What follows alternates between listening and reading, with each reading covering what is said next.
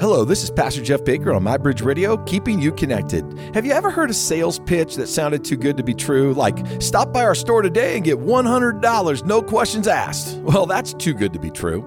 Have you ever had someone tell you something that sounded too simple to be true? Like, anybody can climb that mountain. No, not everybody can do that. But the Bible is full of promises that sound too good to be true or too simple to be true. Like, believe in the Lord Jesus Christ and you'll be saved. Or, if you have faith the size of a mustard seed, you could speak to the mountain and it will move. Or, delight in the Lord and he will give you the desires of your heart. Let's see, the difference here is this these promises are backed by the authority and equity of God. So, when God says something is going to happen, it always happens. And when God makes a promise, he always comes through. Listen to this Matthew 6 14 says that if you forgive those who sin against you, your heavenly Father will forgive you.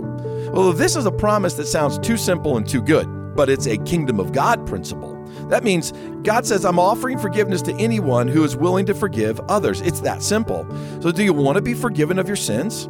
Then God demands we forgive others when they sin against us. This simple but profound promise of God is yours. All you have to do is forgive others.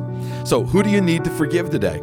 Set them free, and you will be forgiven. This is MyBridge Radio, keeping you connected to God who forgives.